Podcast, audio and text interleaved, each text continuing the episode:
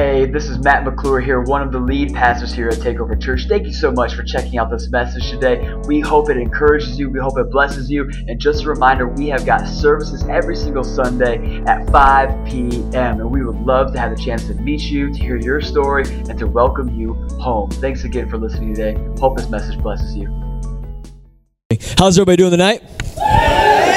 Sorry about that audio adjustment. Um, in just a moment, you just heard in church news that we are in a series right now called Voices. First of all, how great were weeks one and two from Dave and Rusty Vining?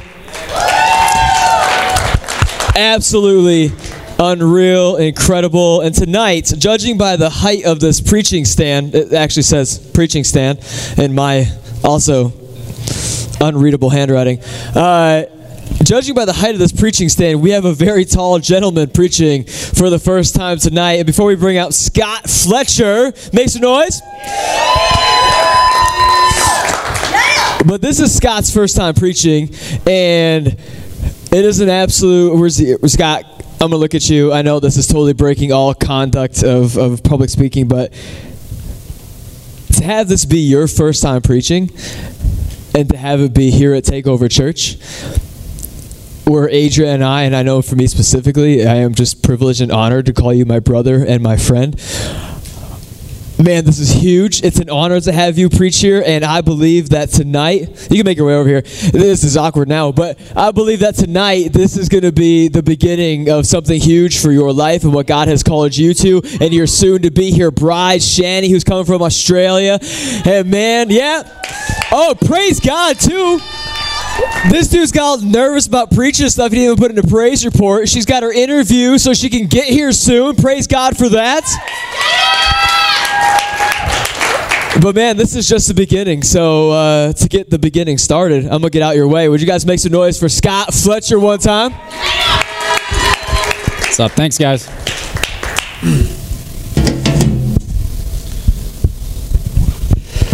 Um, first of all, Matt just saying that it's an honor for him. I, it's an honor for me to to even stand up here. Um, I love you guys. I love this church. Uh, you guys are my family, and uh, it's it's a privilege for me to be up here speaking. High fives over there. Yeah, yeah. All right. Uh, before we get started, I'm just going to pray. Uh, Lord, we uh, we thank you for this opportunity that we have every week to gather in Your name. Um, where, where two or more are gathered in your name, your presence is there. We pray that you you would be here, that your presence would be thick in this place, um, and that you would just you just bless this word and allow us all to receive, Lord. We thank you. And we pray this in your name. And all God's people said, Amen. Amen. All right. So this past holiday season, uh, my family took a trip down to North Carolina. Uh, my brother Kyle and his wife Stephanie live in a, in a really gorgeous coastal town down there. And uh, we decided that it would be a really good idea if us three grown adult sons, along with our parents, uh, with a couple girlfriends, and my six year old daughter, all piled into a van and made the 15 plus hour drive down to New Bern, North Carolina. Now, I don't know if you've ever had like a, a, bad idea, but you don't you don't realize it's a bad idea until you're halfway through, and then you're once you're in, you're kind of stuck, so you can't get out. That's exactly how I felt about 10 hours into this trip. And I'm realizing that I'm 27 years old and my body should not be crammed into a small space like that. But that's that's that's beside the point of the story. I just it, it was it was an awful drive down, okay? The trip up was a lot better. But, uh, anyways, we, we finally make it down to New Bern, get to our destination, and we have a great time. Kyle and Steph show us around the place. Uh, they show us their church where they work and, and we just we had a really good time except the, the weather wasn't really all that had been advertised you know you think like going down to north carolina in the wintertime and it's to be it's to be really nice well the first five days that we were there it was it was really rainy and really overcast you know not great weather um, but towards the end we we finally we were blessed with a couple nice days where it was like 65 70 degrees uh, compared to michigan it was really nice but so we see this on the forecast and I need, I need to preface something real quick. My one of my brothers, Nick, is if I was to, to say that he was a golf enthusiast, that would be the, the understatement of my lifetime, okay? He is a golf freak. Like, this dude lives for golf, okay? He eats, sleeps, breathes the game of golf. He's always watching on his phone, just nuts for it, okay? So, naturally, we see the forecast that the weather is going to be improving and getting pretty nice. So, Nick decides, like, hey, we should all go golfing. Like, all the guys, we should get up and go golfing. And and I, I like to golf. I enjoy golfing.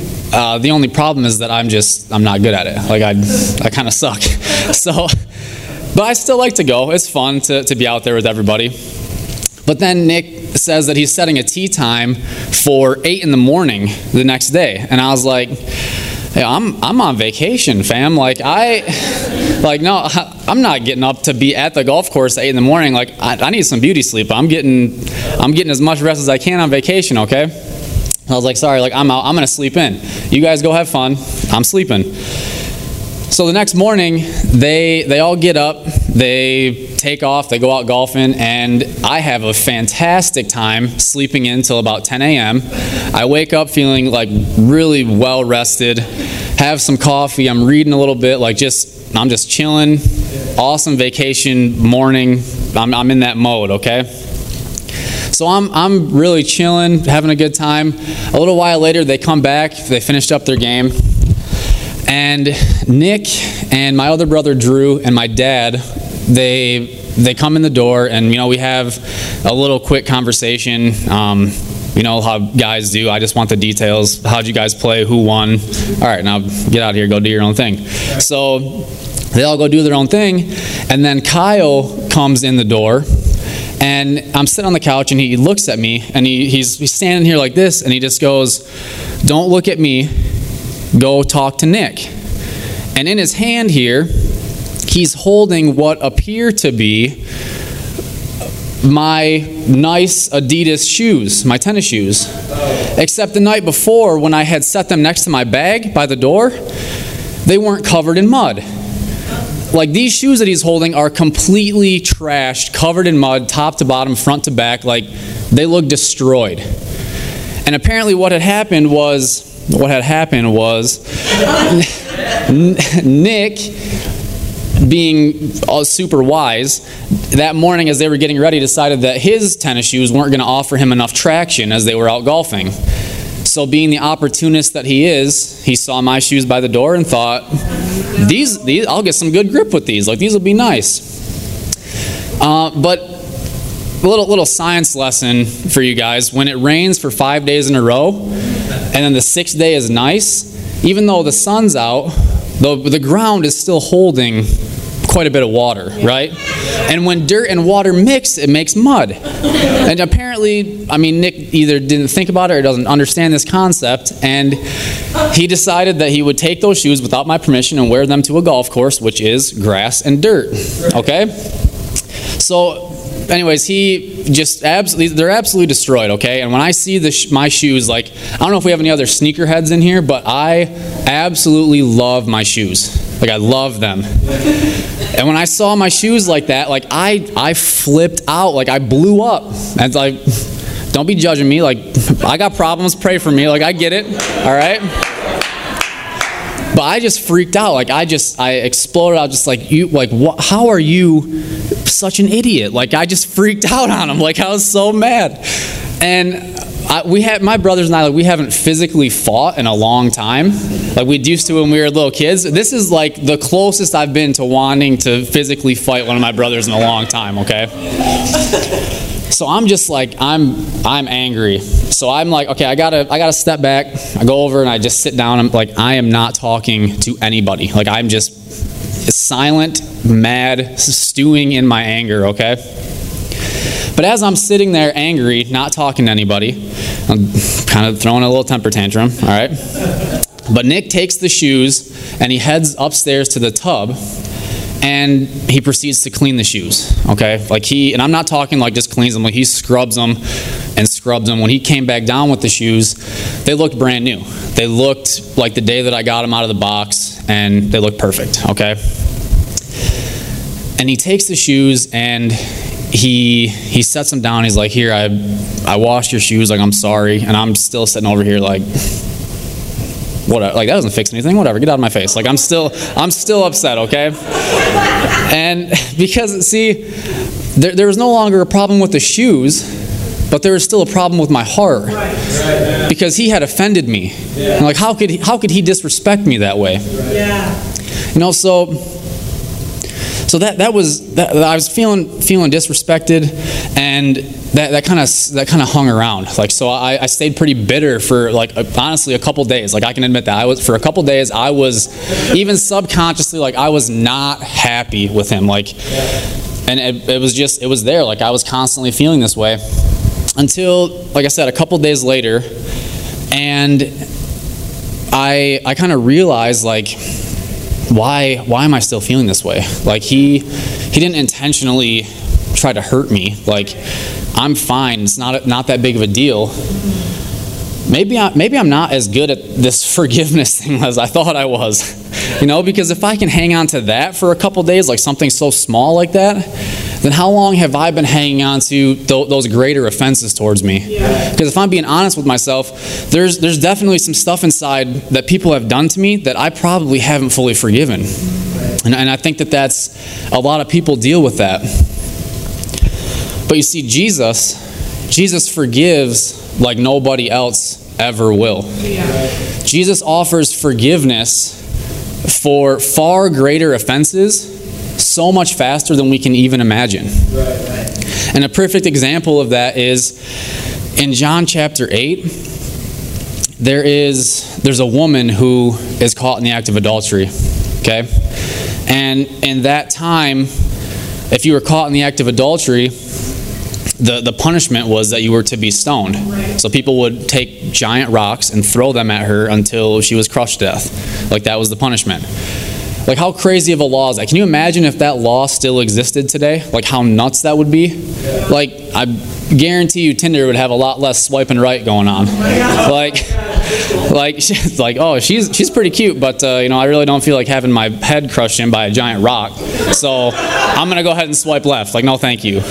Like, for real. Like, that's like that's how crazy that, that sounds today. Right. But back then, like that was the law. That was that was exactly what was going to happen to her. She's facing death.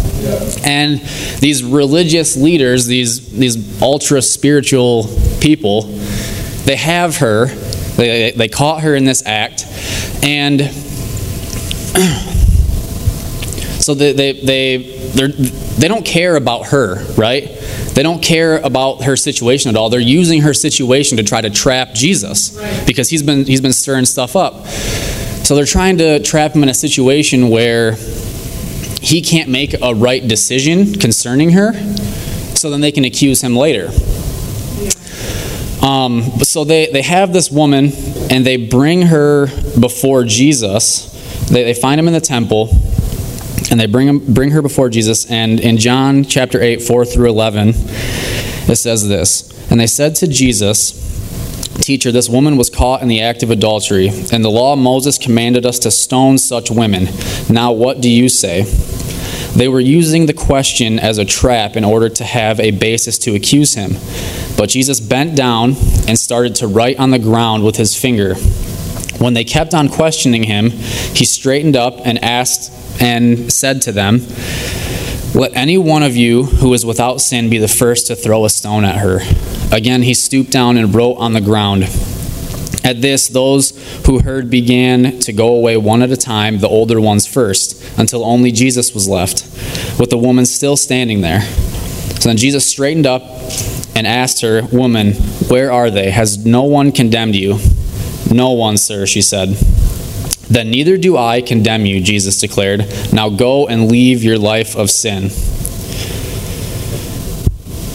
You see, Jesus forgives us when we don't deserve forgiveness. Because if we're being honest, none of us deserve forgiveness from God. Like the Bible says that we have all sinned and we have fallen short of the glory of God. But just like the woman who was caught in adultery, Jesus offers us that forgiveness daily. definitely he offers me that forgiveness on a daily basis. Like I, I need that forgiveness that often. Right. Like we all do. Okay? And he offers us that forgiveness because he loves us and he wants that relationship with us. Okay? And if if Jesus is willing to to forgive me after I sin against him over and over and over again, then who am I to withhold forgiveness from those around me that sin against me? Because if, if we read in Matthew 18, uh, 21 and 22, Jesus and, and, his disciples are sitting there, and, and it says, Then Peter came to Jesus and asked, Lord, how many times shall I forgive my brother or sister who sins against me? Up to seven times? And Jesus answered, I tell you, not seven times, but 70 times seven. Yes. See, right here, Peter, he, Peter thinks he's being generous by offering to forgive somebody seven times, right. which is more than the law at that time called for somebody to be forgiven. Right. So he thinks he's being generous uh, based on what the law is saying. And just as Jesus does throughout his entire ministry on earth, he comes in and he takes the law and he flips it on its head. And he says, I tell you not seven times, but 70 times seven. Which, for those of you in here that are terrible at math like I am, that's 490. I had to use a calculator to figure that out, okay? Just being honest, all right? But, yeah, no judging, thank you. Um, but I don't want us to get caught up in the number game because I don't think that Jesus is sitting there trying to say the 491st time is when you can withhold forgiveness from somebody. Right. I think that what Jesus is trying to get us to understand is that forgiveness is limitless.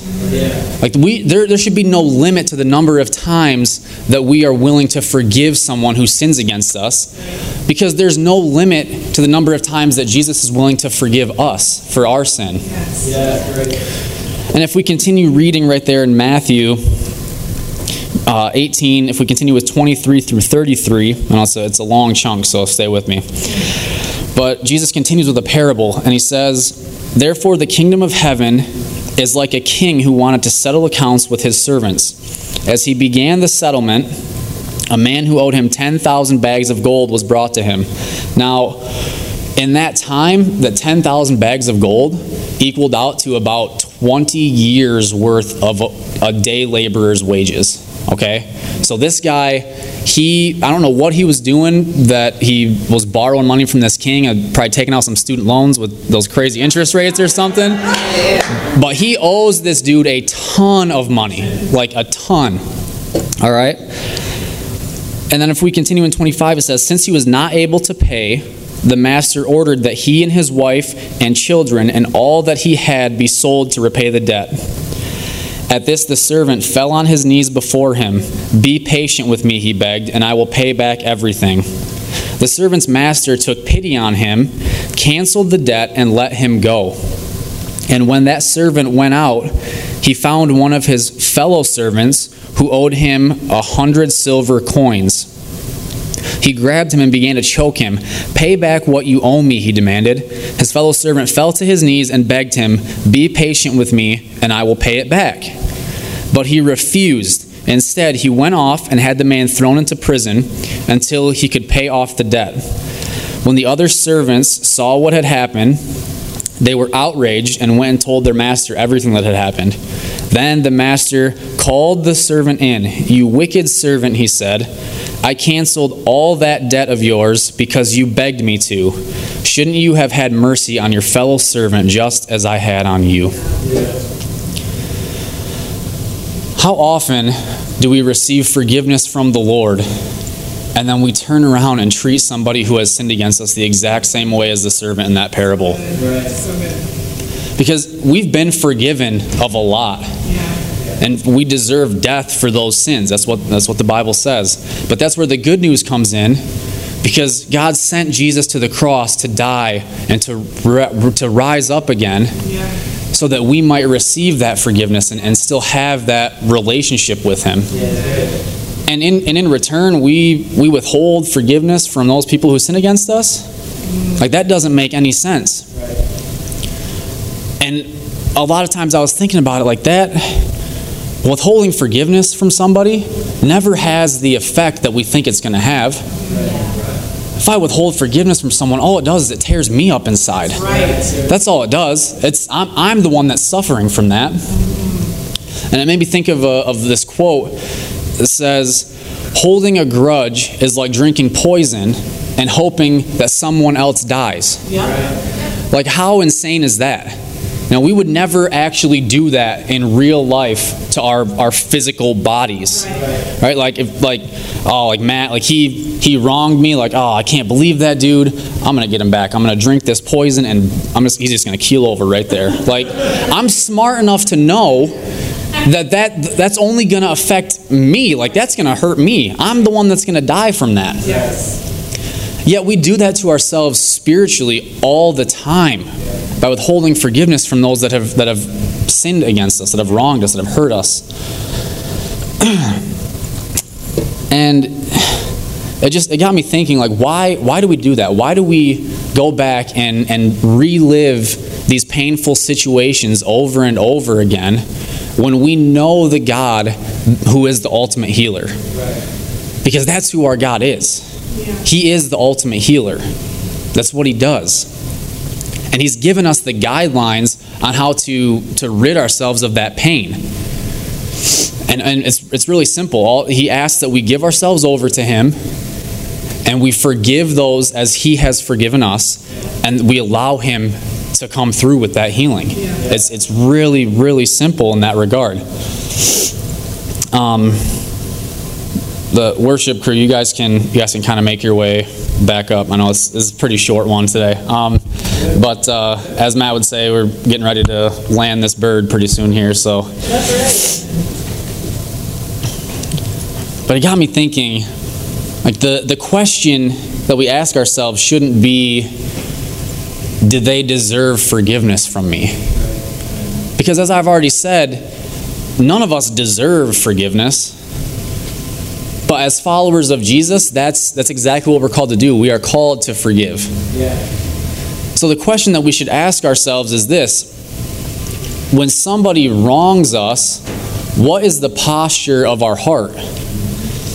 And I, and I would say the posture of our heart needs to be a, a fighting posture. Yeah. And I'm not talking about like physically fighting that person that wronged us, even though that's a lot of times that's what we want to do. You know, and I'm not talking about like fighting against that person that wronged us with with bitterness and a hardened heart. I don't want.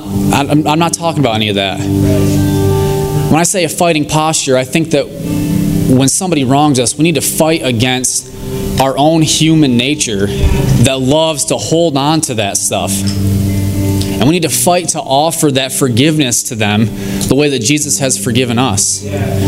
Mm. And allow Him to, to do His thing and to heal those relationships and to heal our hearts.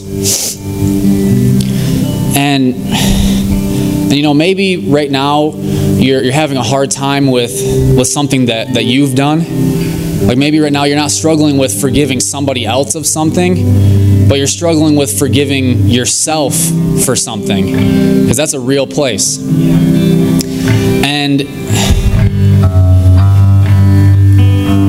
if you're sitting in here and, and you're having that feeling of like like you're, you're too far gone that you your past is too much your sin is too great i need you to know right now that God has so much more for you than to be stuck in pain and offense. That God has so much more for you than to be continually going back and reliving that same painful situation that is preventing you from moving forward into the plans that He has for you.